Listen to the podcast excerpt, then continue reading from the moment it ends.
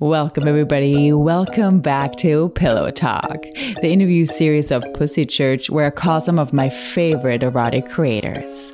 This is Lara, an erotic writer and the creator of Tales of Lara, which you can find at talesoflara.com and at Tales of Lara on Instagram. And today I'm checking in with Dr. Zhana, a professor of human sexuality and the creator of the Open Smarter class, where she shares tips on non monogamous relationships.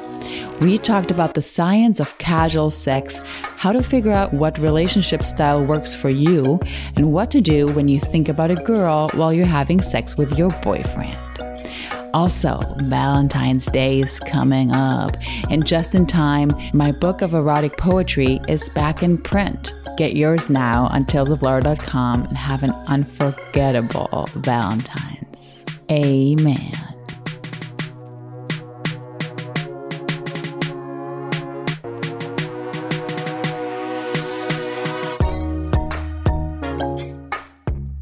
Welcome, everybody. Welcome back to Pillow Talk, the special interview edition of Pussy Church, where I talk to some of my favorite creators. And today I'm here with NYU adjunct professor of human sexuality and relationship expert, Dr. Zhana. Thank you so much for coming on the show.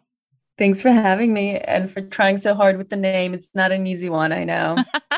Especially with um, European names in America, it must be a struggle sometimes. yes, it is. Thank you so much for coming in the show. Um, I've been a great fan of your work for a while now and following you on Instagram. And um, I think you're in like in preparation for the show. I've watched also your TED talk that you did. Um, and your thoughts on casual sex. This is kind of like where I want to get started right away. and then we'll dive into how you got started and everything. But you did a TED talk, right, on casual sex? I did a TEDx talk on casual sex a few years ago at this point. It's been a while. it's been a while and a wild ride. Um, so really quickly about casual sex. So would you would you say yay or nay? Is it good for us or not? it depends. Just like everything else in psychology, it depends on who you are and how you do it. And that is exactly what my TEDx talk will tell you. That's what my doctoral dissertation was about. So that TEDx talk came out in 2014, I believe. And uh, that's when I was finishing up my PhD at Cornell, st- having studied casual sex and how it impacts our well being mm-hmm. our life satisfaction and uh, you know positive and negative mental health outcomes and one of the things i kept finding was that it was good for some people and it was not good for other people and i was looking at some of those factors that that depended on mm-hmm. yeah it's a great lesson for a lot of us i think to learn that there is no one size fits all I guess in some kind of a sense, that could be said about so many things in life, right? Even about, I don't know, food, right? Absolutely. There's no one right diet. Yes, exactly. So you can eat healthy stuff, unhealthy stuff, and then you can have healthy sex and maybe not so healthy sex, I guess, to a certain degree. Mm-hmm. Um, depending mm-hmm. on how you how you deal with it and probably also how aware you are, right? Sure how where you are how you do it but also there are you know some of these things are just good for some people and not good for other people just like there's no one universal healthy diet yes. right there are different kinds of diets that people can eat that could be good for them and different ones will be suited for different personalities different lifestyles different metabolisms, right? Different uh, geographic areas where these people come from, their racial background, and all of those things, right? So, in a sense, we have that kind of blueprint to some extent inside of us that determines some of these choices around our sexuality and relationships will be better suited for some of us and those exact same options like casual sex or uh, the other thing that I work on open relationships or not or monogamous relationships and making some of those choices they will fit some people and they will not fit other people and then from the people who are doing these different things you can do them in a way that's healthy and safe and ethical and pleasurable and all of the good things, or you can do them in a way that's not healthy and safe and pleasurable and ethical. Yeah. So there are two things. Is it right for you? And then if you're doing it, are you doing it the right way? So, how do you find out? Actually, this is interesting because I think sexuality in general, because we get taught so little when we grow up mm-hmm. about our sexuality, and then we get kind of a prescribed sexuality or even a prescribed idea of what a relationship should look like. Mm-hmm. How how do people or how do you think is a good way for people to start looking at themselves and actually figuring out who they are, sexually speaking? That's such a great question. Mm, there are a lot of different ways, I suppose, to go about it, but education would be the first one in my mind. Education and community; those are the the mm. two ways that we start to feel comfortable asking some of those questions to even know which questions to ask because yes. very often we're taught so little about sex and relationships outside of whatever the box is that society has given us which in many cases is a very tiny box not many of us actually fit in that box.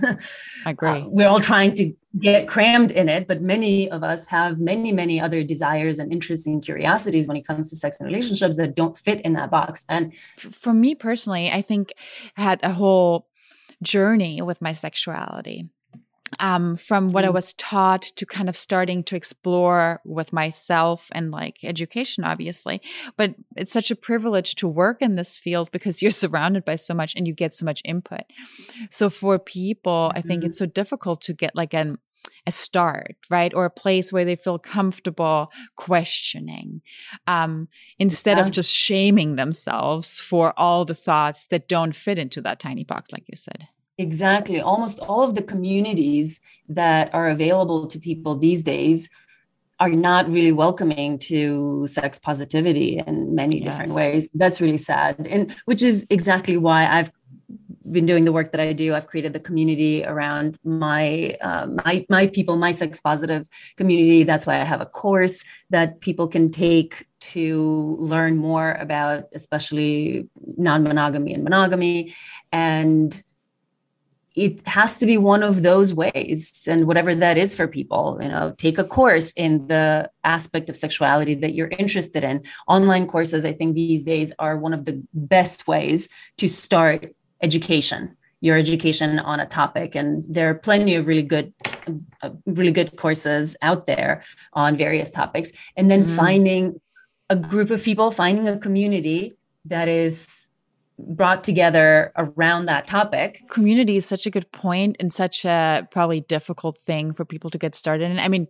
granted, like this podcast is a community, I guess, um, mm-hmm. um, where people can come and listen. And every week there's a different aspect of sexuality kind of highlighted, or there's so many other podcasts or TV shows and stuff. But I, um, okay. how did you get started in a sense? Like, what made you, what made you study and then make that your job? Good question. I was uh, one of those people outside the box who really the box did not fit. And for some reason, for a mix of probably biological reasons and some of the upbringing and the environmental factors in my life enabled me to be able to say, but fuck you, world. Mm. I don't care that you yes. think I should fit in this box. I do not fit in this box. I really don't like this box. I'm trying out this box and it does not fit. Mm-hmm. and so I'm not going to live in this box. And if you don't like that, then I don't know, that's your problem. I'm sure I'm going to find some people who are going to like it and I'm going to go find those people. and what made you not feel like you fit in a box? Oh, I wanted so many things that my society said that I wasn't supposed to want uh, back, the, back there in Macedonia where I grew up. I was attracted to women as well as men and later i realized other genders as well. I was interested in casual sex. I didn't have a problem with casual sex. In fact i wanted to to have sex with lots of different people. I wanted threesomes and foursomes and all sorts of group sex scenarios. I wanted kinky kinds of things. I did not understand monogamy. Like that just never mm. made sense to me. Whenever I was in relationships with people, I'd be like, so wait, why can't we fuck other people? Like why can't you can fuck other people as far as i'm concerned and i would love to be able to as well. Like I, why is that wrong? I think i was always pretty low on jealousy myself and so i didn't naturally resonate with what many people do feel when they think about non-monogamy which is some level of jealousy. Yes. Uh, but i didn't feel that so that just didn't i don't know i didn't want monogamy therefore for for my partners therefore didn't make sense to me either. Anyway so yeah i had lots of reasons to not be inside that box. I mean i tr- i honestly tried.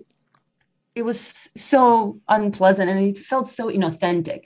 Even very young i would have these experiences of trying to do things the way society said that i should like i knew i wasn't supposed to have sex on the first date. And so sometimes i would try to do that. I would say no on the first date and then i would go home and i'm like why did i do that? I wanted to have sex with that guy. Like what? It just didn't mm-hmm. feel like that's what i wanted to do. So anyway i i had that whatever courage i guess to live my own life outside that box. And so of course i was fascinated with what does that look like? How do people who live outside the box navigate their sex lives and relationship lives and where is everybody else? Like, all those people who are not rebelling against the box like are they really happy inside the box? Or do they also have some of these desires and interests? They're just not as strong enough as they are in us. Yeah I, I, mean i wonder they have a mean, choice of surviving in the box whereas the people who are on the farther ends of the spectrum it might just be too strong yes. to resist yeah, because I think there is a difference clearly in like your approach to sexuality. And even if we're talking about asexuality, maybe uh, on top of it, some people don't even have the urge to be sexual, right? So clearly the spectrum mm. is massive in in a sense of, yeah, you could live in the confines of society, right? And it wouldn't mm. bother you so much because maybe that's not something right. you're urge you're urging to do. Um, but mm. I do think that even if it's not about monogamy versus non-monogamy or something but even if we're just talking about fantasy i think even there we are so limited by our society and people do suffer quite a lot i think um, in general to live these parts of themselves or just to masturbate. I mean, really, you can start really small um, and see mm-hmm. how difficult it can be for a lot of people, even to do the, the smallest quote unquote things.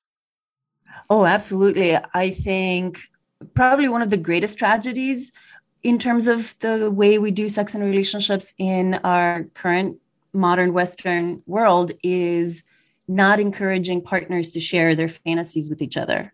Mm, yes. I, I really think that's tragic. It creates so much sexual unhappiness long term in relationships. Being able to share those fantasies with each other, even if you never ever act on those. Yes even just being able to talk about that can bring in so much novelty and excitement and and kind of passion and can keep things hot for much longer than they would be otherwise. People are really missing out on the opportunity of sharing each you know their fantasies with each other. And there's a great book for those of you interested in learning more about that. Justin Lehmiller's tell me what you want is mm. precisely about sexual fantasies and what are our fantasies. You'll see how common your fantasies are yeah. and, and how probably your partner also shares some of them. And yeah, it's a great. I think in general, um, it's it's it's also such a limiting belief that um, sexual fantasies or anything surrounding your sexuality um, has not a big part of your relationship. It's also such a big part of being intimate with your partner, also mm-hmm. emotionally. So mm-hmm. I think often we divide love or relationship, right, in the non sexual aspects and the sexual aspects of your relationship, mm-hmm. whereas they are um, intertwined. Um, mm-hmm. and reflect each other constantly. And through sexuality, you can deepen emotional intimacy in the other way around. Absolutely. Absolutely. Regarding your class, your class on open relationship, um, I think it's called Open Smarter. Is that right? Mm-hmm. Yep. So, um, what inspired you to do this? Um, I think you also live in a non monogamous relationship. Is that true? Yes, I've been myself non monogamous, as I said, for as long as I can remember. and I tried to do it initially in a ethical way with my partners. I would try to open up my relationships back in Macedonia, but that was such a foreign, alien concept to almost anyone at that point that I never managed to do that.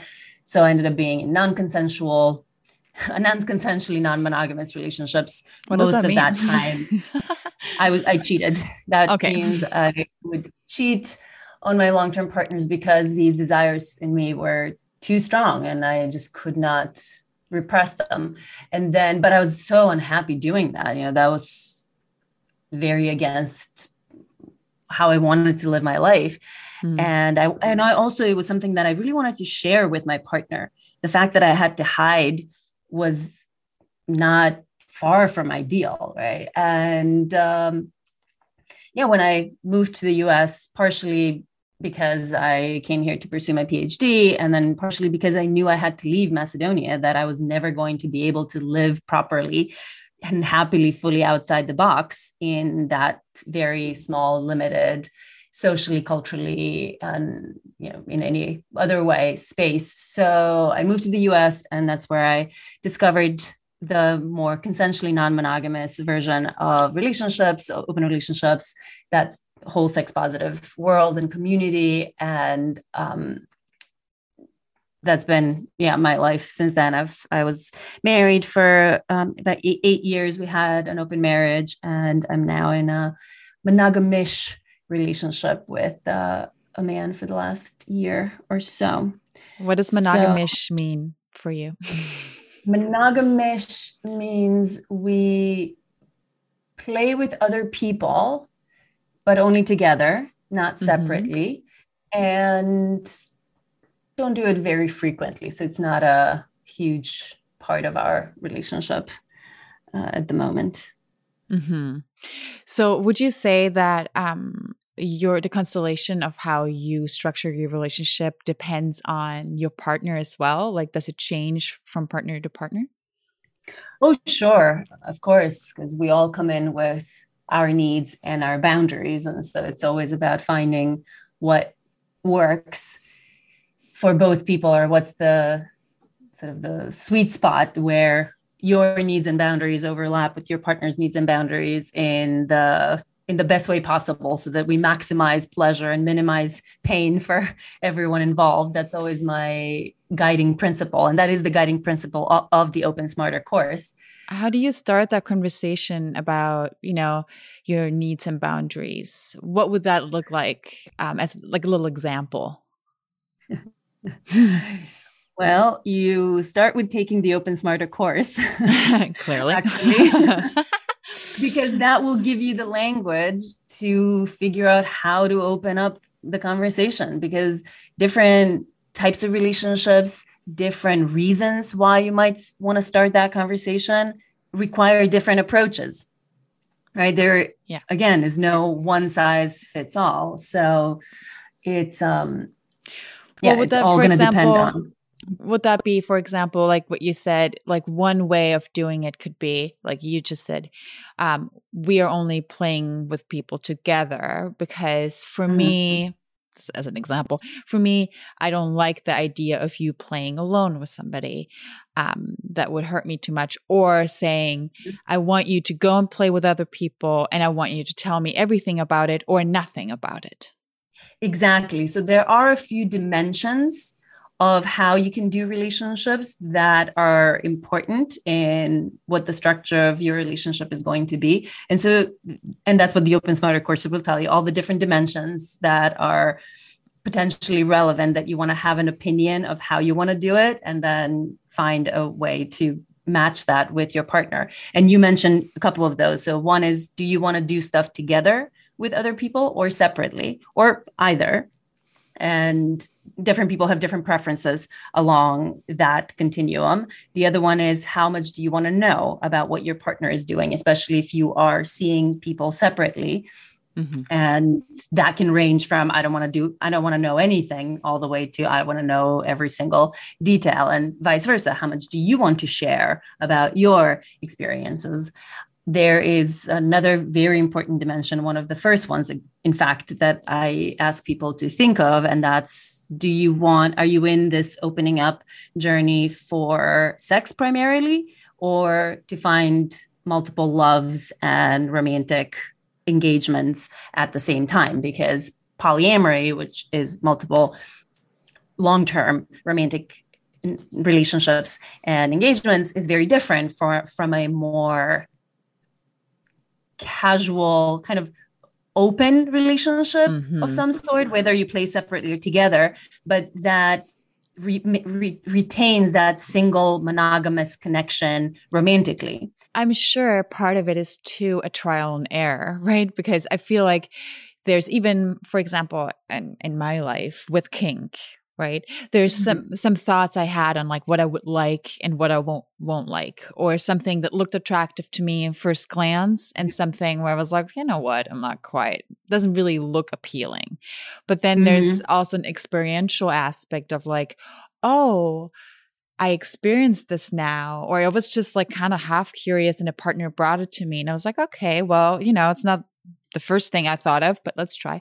And then suddenly actually liking something that I had put mm-hmm. so many um prejudice on you know where i was like oh this means i'm this kind of person if i would mm-hmm. enjoy that so i'm sure there's something about oh you're supposed to be jealous or possessive or um and then just trying out different things and see i mean that's a it's difficult. I think this is where people get afraid because it's difficult in relationships sometimes to be like well can we take a step back right? If we tried something and we didn't like it are we going to survive this? Um, right right. but i'm sure there's ways to like be really ethical about these moments. Yeah and there absolutely is going to be some trial and error that is inevitable. And in fact, I highly recommend to people to do some trial and error. But actually, trial and error is often done blindly without having any kind of information prior to choosing what you're choosing. So you're not really choosing, you're letting the choice be made for you by some external factors or by your partners or something like that. And that is much more likely to lead to misses right to errors that are not necessarily necessary when you can take a more informed approach about some of the things that might work better for you than than other things and then experiment on purpose what do you think? Um, I think there's always this aspect of um, there's non monogamy, right, versus monogamy. And then there's these hard lines that people, I think, in, envision. but there's quite mm-hmm. a lot of things that, even if you choose to be in a monogam- monogamish or monogamous relationship, really, that you can learn from non monogamy, right? Mm-hmm. Absolutely. Absolutely. What would you think are like a couple of those things that people can learn? Even if they decide to be monogamous? One of the things is what I mentioned earlier, and that's to share with each other your fantasies. Yes. And even fantasies that involve other people that you can very intentionally and consciously say, we're not going to act on these, right? Because we want to stay monogamous, but let's play with them and you know, see what they can do. And when you don't feel threatened, if you have a partner who feels secure enough in the relationship to be able to engage with these fantasies without without fear, then they can be amazing. That will um, that is one of those areas that require better communication about needs, about desires, about boundaries to some extent that non monogamous people have to practice much more of because they're negotiating those more with more people. But a lot of monogamous folks can learn a lot about communication, about setting boundaries, expressing needs and and desires because that's not something we're taught to do. And that can yeah. be about sex, about the sexual desires, sexual interests, curiosities that we have. That can also be about the emotional mm. needs and desires that that we have and boundaries that we have about how we're being loved to what extent we're being loved by our partner So one is, you know, to what extent we're being fucked well, or different ways that we want to get fucked. And yeah, the other aspect is, are we being loved in the ways that we need to be loved or want to be loved? And, you know, in non-monogamous relationships, there is inherently built in somewhat more insecurity somewhat more relational insecurity, right? Because there are other sexual partners, they might be other romantic partners, or sexual partners might turn into romantic partners. You know, there's always that potential uh, threat that does not generally exist in monogamy. So, because these relationships have a higher levels of built-in insecurity in them the people in them in order to make them high quality in order to do them the right way you know going back to the then how to do it the right way in order to do it the, the right way, they often, we often put a lot of a lot of emphasis on making sure our relationships are of high quality that we're giving yeah. the time and attention and affection and uh, care to our partners that so that they feel like their tank is full so they can share us with other people right mm-hmm. because it's much harder to share your partner with other people when your tank for love, for sex, for attention, affection, all of those things that you need from your partner, if that's empty, yeah. it's much harder to be like, wait, wait, you're now giving that to someone else and you haven't given that to me, right? That is uh yes.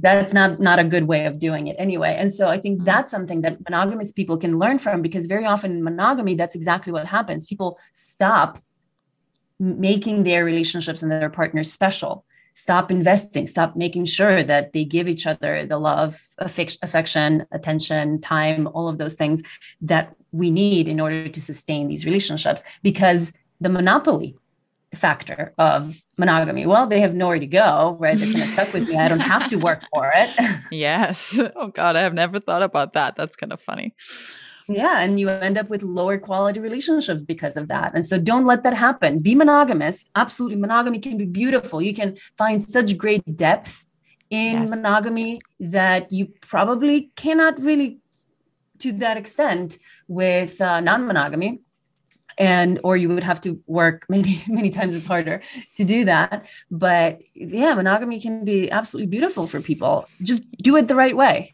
do it in a way that really both maintains the passion and the sexual energy and the love and care that we yeah. need. I think that's interesting. It's such an interesting point you just made because I think with both, with non monogamy and monogamy, people sometimes think the other is the easier one, right? Like monogamy is the easier one because there's only one partner. So I don't really have to, you know, be afraid, you know, if I don't give the right attention that this person is not gonna, you know, mm-hmm. Or let's just be non monogamous so we don't have to give each other what we need because we can mm-hmm. get it mm-hmm. everywhere else, anyways. So I think the focus should probably be no matter what relationship you choose, that, um, or the focus should be on the fact that we always have to pay attention and keep on learning and mm-hmm. engaging with each other. Yes, nurture the relationship our relationships yeah. Nurture and bring adventure into them. Those are just the mm. two things you need. We all need them to at least some extent. Some of us need them a lot more than others but don't let both the care and nurturance for the relationship or the passion and the adventure side of it to die down. Yeah for sure. Keep them alive. Keep them alive. For sure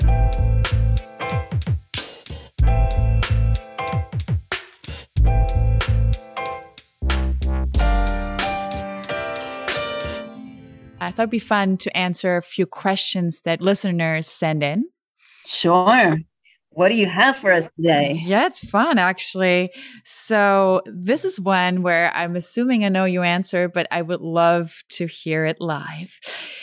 um, someone wrote in Is it normal to think about girls during sex with my boyfriend? 100%. That's what I thought. Most absolutely 100%. We often have all sorts of fantasies while we're having sex with our partners.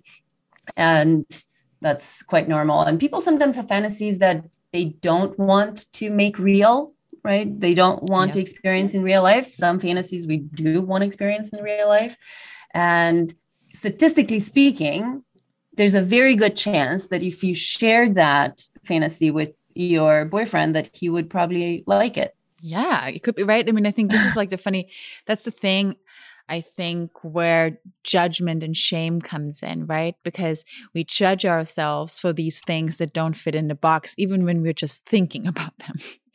Mm-hmm. where, where there is actually maybe an opportunity to deepen intimacy um, or a sexual adventure with our partner, or if nothing else, maybe just let yourself think these things without Mhm. judgment. Yeah.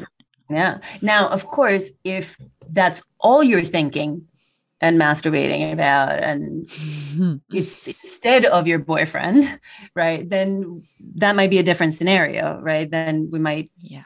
be talking about a situation where you know this person might be queer and not really interested in men and so you know that's a different trajectory Absolutely. That's true. Because I mean, I think if, yeah, you're right. If it's, if it's every, if it's the only thing you can think of. I mean, right that's if you're like I, I don't really want to have sex with my boyfriend i really want to be having sex with a woman right now and if you feel that every single time then that might be an indication that you actually want to be with a woman rather than a man yeah, but it's- without more context in this question obviously it's hard to tell which way to interpret it Yes. So this person, when they listen, will have to figure out what what that means for them. Mhm. Funny enough, I haven't even thought about this, but what if it's like a gay man, you know? Um, right right right exactly Who knows? Um, okay, next question. How to deal with sex after betrayal? I'm assuming this is um, related to infidelity, but this is just an assumption. Right. And then the assumption is how to deal with sex with that same person after they just cheated, on you. Yes, I Mm. think so. Mhm. Mhm. These feelings of of resentment and disgust very often will come into the picture of you know i don't want you to touch me. I don't want you anywhere near me right? All of those things are very normal to feel. And i would say give yourself the time that you need to heal to feel that to process that. For some people it can take a couple of days or weeks. For some people it might take months maybe even more I would definitely suggest any couple who's gone through an experience of infidelity that was to any level painful and traumatic to seek out some counseling, some relationship counseling to work through that experience because infidelity can be such a disruptive experience to have in a Yeah. relationship and devastating in many ways. But if a couple decides to stay together after, an infidelity, it can be an amazing opportunity to learn from, to grow, to evolve the relationship, to fix some things that maybe weren't working. And, but that can only usually happen through therapy. Yeah. So I highly recommend some level of counseling afterwards. That's a great point because I think it's also difficult to kind of n- negotiate the, all these feelings with your partner when you might not even know where everything's coming from and why you're feeling a certain way. Um, Mhm, mhm. because I'm sure there's so many parts of it, right? It also depends on what's your what's your past like, right? What what does infidelity mean to you even before you had that one relationship? Right, right. Absolutely. That's that's the funny thing even when we're talking about non-monogamy and monogamy that ethical aspect of ethical non-monogamy um, of honesty um, with your partner. And i think i always think that and it's obviously um, high order right? That it'd be great to communicate to your partner before it happens. Ideally, we would live in a society where no one had to ever cheat or lie about anything else. But unfortunately, that's just not the reality that we live in. So I have compassion and I get in trouble for this all the time. I, I just got in trouble on my Instagram for saying, you know, sometimes infidelity is the right solution. And Mm, okay I have even seen that, right? That, that actually many people, many many couples, counselors and therapists see that in their office that sometimes that ends up being the right solution in some way shape or form. And i also find compassion for the people who sometimes make those decisions because it's not easy to deal with these desires that we have and i think so many more of us have these desires that monogamous relationships cannot quite meet, cannot quite contain. And now we live in a world that is so tempting. It is more tempting than ever before. We humans have never before found ourselves in an environment where we could satisfy, we could technically satisfy as many urges as we have, or as many urges as we could ever satisfy yeah. before. yeah. I think it also is a mirror of your relationship and your intimacy probably in general though. Mm-hmm. Where mm-hmm. where what you said probably plays into it that that this is an opportunity to deepen your relationship but make no mistake there's definitely an issue here that this was not oh yeah um not being not okay. able to be addressed yeah I applaud anyone and, and I'm in always in awe of anyone who you know, tries to work through it mm, and yes. get back to a better place with their partner after an infidelity, especially given how we treat infidelity in our culture, right? That it's it's something that we know that happens. So many people do it. Everybody around us do it. We've often done it, and yet we treat it as the absolutely worst possible thing to do.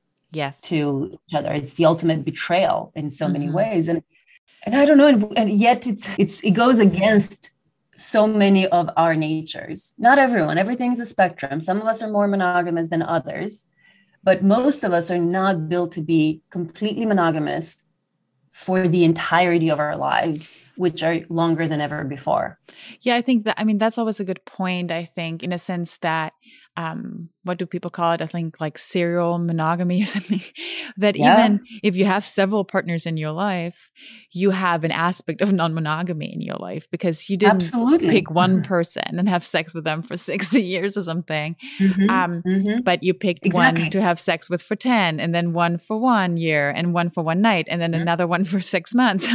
so mm-hmm. um in mm-hmm. that sense already we are um probably experiencing more partners at least than people have in the last like let's say 500 years or something maybe a thousand i don't know something like that. I would say 12000 ever since agriculture came on the scene. That's true. You're right. Yeah.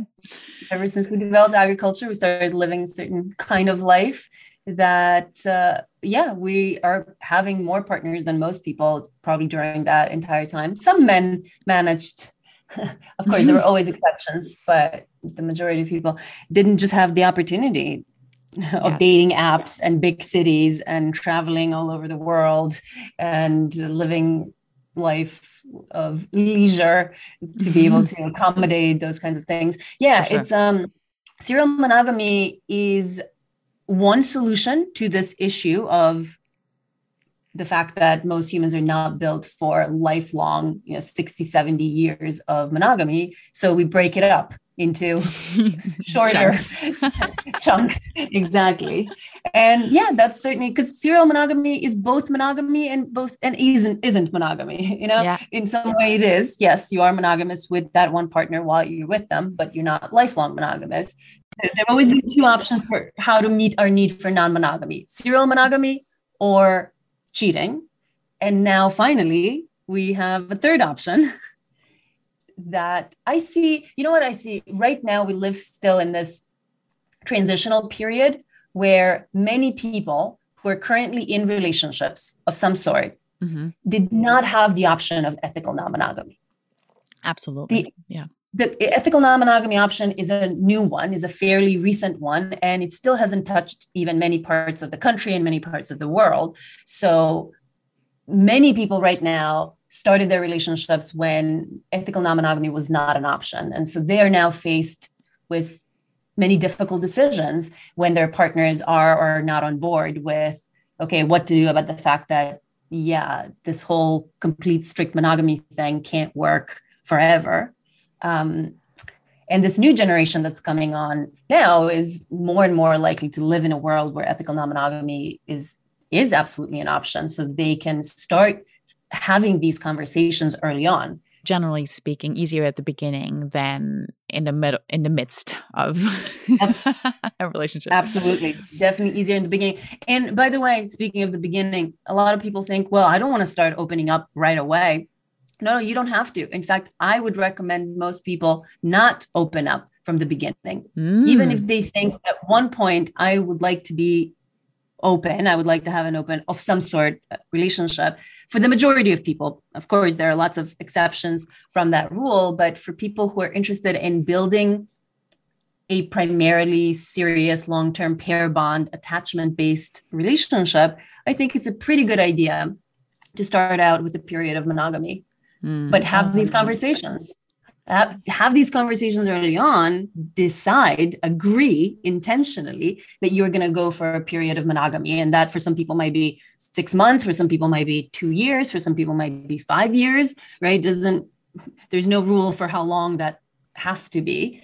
Everyone decides on their own, but then yeah, have that conversation so that you know that you're on the same page about eventually getting to that point and having some sense of how quickly people might want to get to that point. Those would be the two main questions to yeah. uh, to discuss early on. I think that is a wonderful point because I think that bonding aspect and attachment aspect is a really important um, factor. But clearly, if you have this openness to, if we want to, we can adjust later, is uh, probably very freeing um, mm-hmm. as a reminder. Also, maybe for, you know, if there's like fears of attachment or um, fears of infidelity to be like, okay, we are here together and we want to be in this together, um, no matter what shape it will take.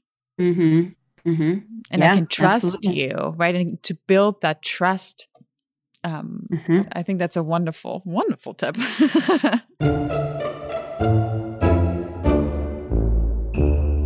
So, part of the show is playing a couple games. And today we're going to play Truth or Dare. And it is the, you know, typical Truth or Dare game you might have played when you were younger or yesterday. Um, and so, when someone chooses truth, they must answer the question truthfully. And when someone chooses dare, they're given a task to complete. Are you ready? All right, I'm ready. Okay, truth or dare? Truth. Okay, if you'd switch gender for a day, what would you do? Oh my God. I would pee standing. First of all, I would pee everywhere I could possibly find to pee. pee honestly. I would definitely have sex because I would love to know what that feels like mm-hmm. with a penis. I would, so I would have, you know, I would get a blowjob. I would definitely try receptive anal sex because I would mm. love to know what that feels like with a prostate.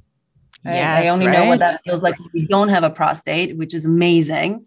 And so I would love to know what that feels like with a prostate. Sounds like it might be better, but even. yeah, I think they won in that department. So I mean we have we have a whole clitoris inside and out, but they have a prostate. So there's that.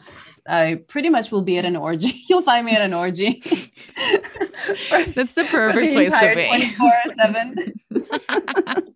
oh my God, I would be at an orgy in Berlin because Berlin. So my first, and I'll this will be a little more truth than you bargained for, but my first experience of seeing a sex club was in Berlin when right after my undergrad at the Kit Kat Club. Yes. I've been there. yes, right. And this was many years ago, I guess in like 2004, probably. So I just finished my undergrad in Macedonia. I was doing an internship in Berlin for six months before I applied to PhD programs and then moved to the US. But that six month stint in Berlin was in many ways life changing. And one of the ways it was life changing was I walked into, or someone took me to the Kit Kat Club, and uh, I saw the greatest mix, the greatest variety of humans of all genders and sexual orientations and kink orientations and different kinds of fetishes and uh, it was different differently abled people. I mean there was everyone was at that party and i've never seen anything like that since anywhere else but um, at the Kit Kat in the US, these communities are much more segregated. You can't find a party where there's a bunch of gay guys and straight men, straight guys and straight women and, and queer women and trans folks and swingers and heavy kinksters and, um, and vanilla people and like, everybody. yeah. it was like almost anybody. So, yeah, I agree. That'd be fun. Am I missing something very obvious that I should also include in there that I'm not thinking of at the moment? I think somebody, I've asked this question once before, and I think um, a woman said um, walking at night um, outside. Oh, mm. interesting, huh? I thought that was an interesting one. I hadn't even thought about that. that That's uh, I was more along your lines, I think, having sex. mm, right, right, right. No, but that just goes to show how many women have a very different experience of safety yes. in the world than men do.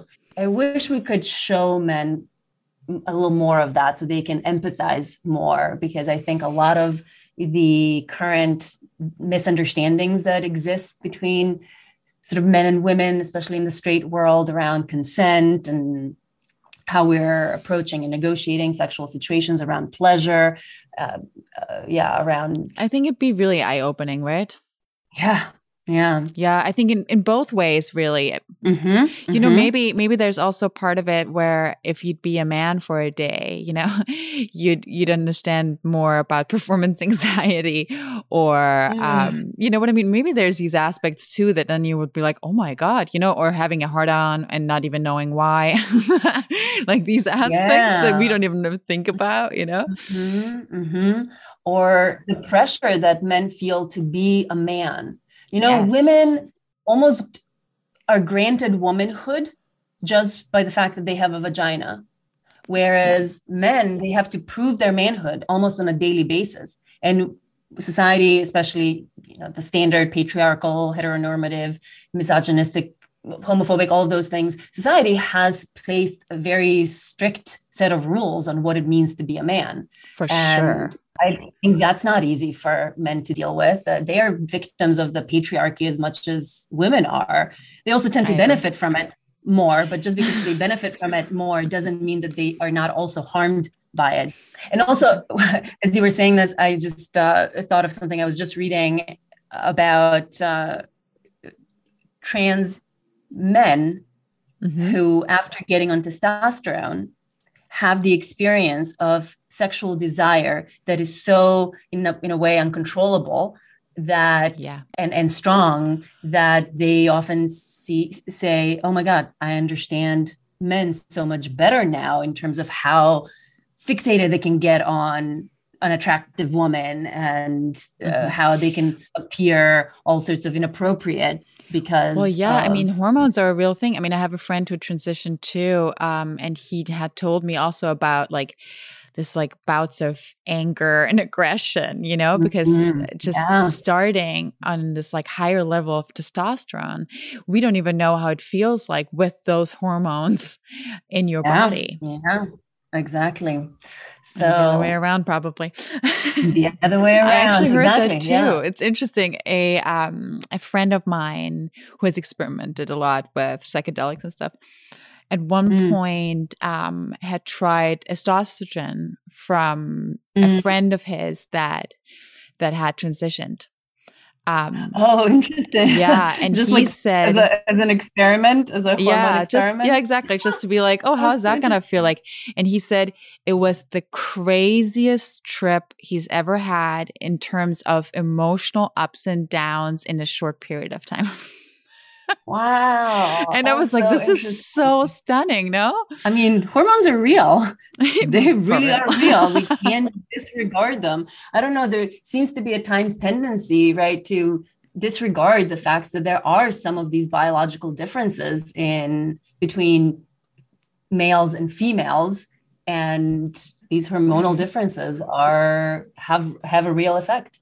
Yes. And uh, yes. it would be great if we could feel a little bit of the other way a bit in some some way. So i'm curious about finding ways to do that without having to do you know take cross gender hormones. Yes correct. Uh, yeah for sure because who knows what that's gonna do. Right.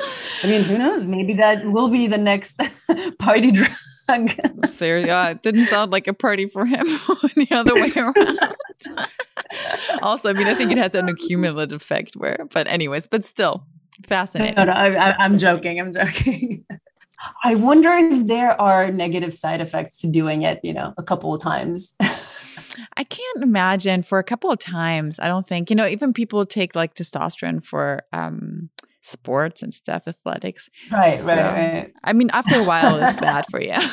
so I'm not encouraging anybody here. I don't know. You just gave me some ideas. Now I'm going to look into the re- research protocols for this. Oh my God. Please share. Oh. Please share. well, thank you so much for coming on the show. Thanks so much for having me. This was super fun. Such a pleasure. Um, could you tell the listeners how they can find your work? Sure. The easiest way to connect with me is on Instagram at Dr. Zhana. That's D R Z H A N A. And that's also my website, drzhana.com. You can find more information about the Open Smarter course on my website, about my consulting practice and services, and uh, yeah, any anything else that you might be curious about, reach out on Instagram or through my website. Amen. Thank you guys so much for listening to the Pussy Church podcast. You can find my incredible guest, Dr. Zhana's work in the show notes. Also, if you're looking for a Valentine's Day gift, check out my shop on talesoflara.com. My debut book of erotic poetry is back in print, and we still got some sexy dice games for you too. If you like today's show, please head over to iTunes to subscribe, rate, and leave a review. It helps us keep the show going. Or if you'd simply tell a friend about the show, that would be amazing too. See you next Sunday.